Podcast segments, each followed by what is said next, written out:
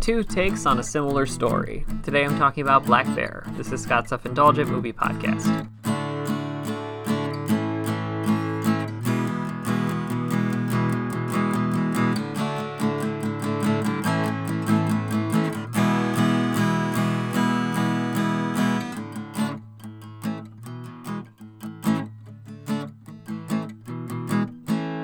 Hello, movie friends. Welcome to Scott's Self Indulgent Movie Podcast. I am Scott, and today I am talking about Black Bear, which is an independent film starring Aubrey Plaza that just dropped on Hulu not too long ago. And it's one I've been meaning to watch for a while and ended up finding very fascinating just for, well, the reasons I'm about to explain. So without further ado, let's get started. I think there's an undersold element of independent movies experimentation. While it might be incredibly difficult to sell a giant studio on an unconventional or unproven concept for your film, an indie film tends to have more leeway with structure, tropes, and even content. Do you want to tell the same story from three people's perspective? How about an anthology film? Or maybe you want your entire movie to be shot from a first person perspective. These are all wide open in the indie space. I bring this up because Black Bear feels like an artistic exercise made into a movie.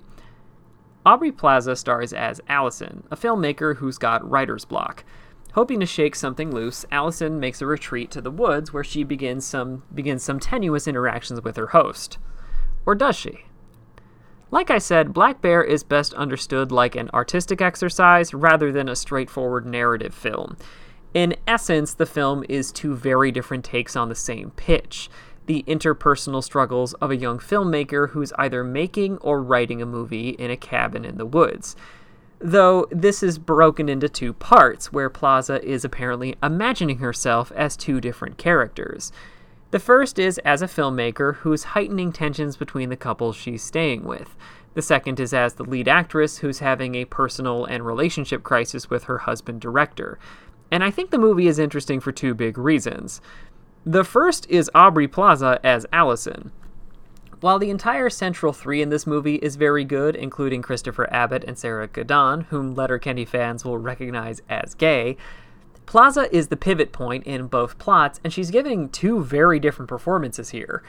The first story is probably more in line with what we've come to expect from Plaza a, sarcastic shitster who takes contradictory sides in a struggling couple's argument, seemingly for her own amusement or inspiration.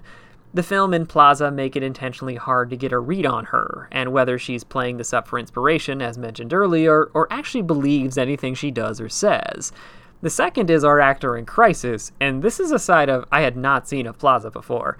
It's so pained and vulnerable and very intense. The segment asks her to do things like act out, half act out a scene that mirrors her own life, but also not act at the same time, and it's honestly one of the best acted scenes I've seen in the past year. The second reason I like this movie is how it demonstrates how you can twist and change the same story. In essence, the stories are very similar. Both are stories about domestic and romantic conflict between three people, with a connection to the film industry with similar endings. And seeing how those changes affect the character dynamics, tension, and performances is fascinating. The movie is almost asking you which version do you prefer, or perhaps you'd like to see the movie that's being made within the movie. It's unconventional and doesn't follow traditional narrative structure, but I enjoyed it. The verdict is it's interesting. A fun double take on the same story, Black Bear features a great central performance from Aubrey Plaza to match its unconventional take. 7 out of 10.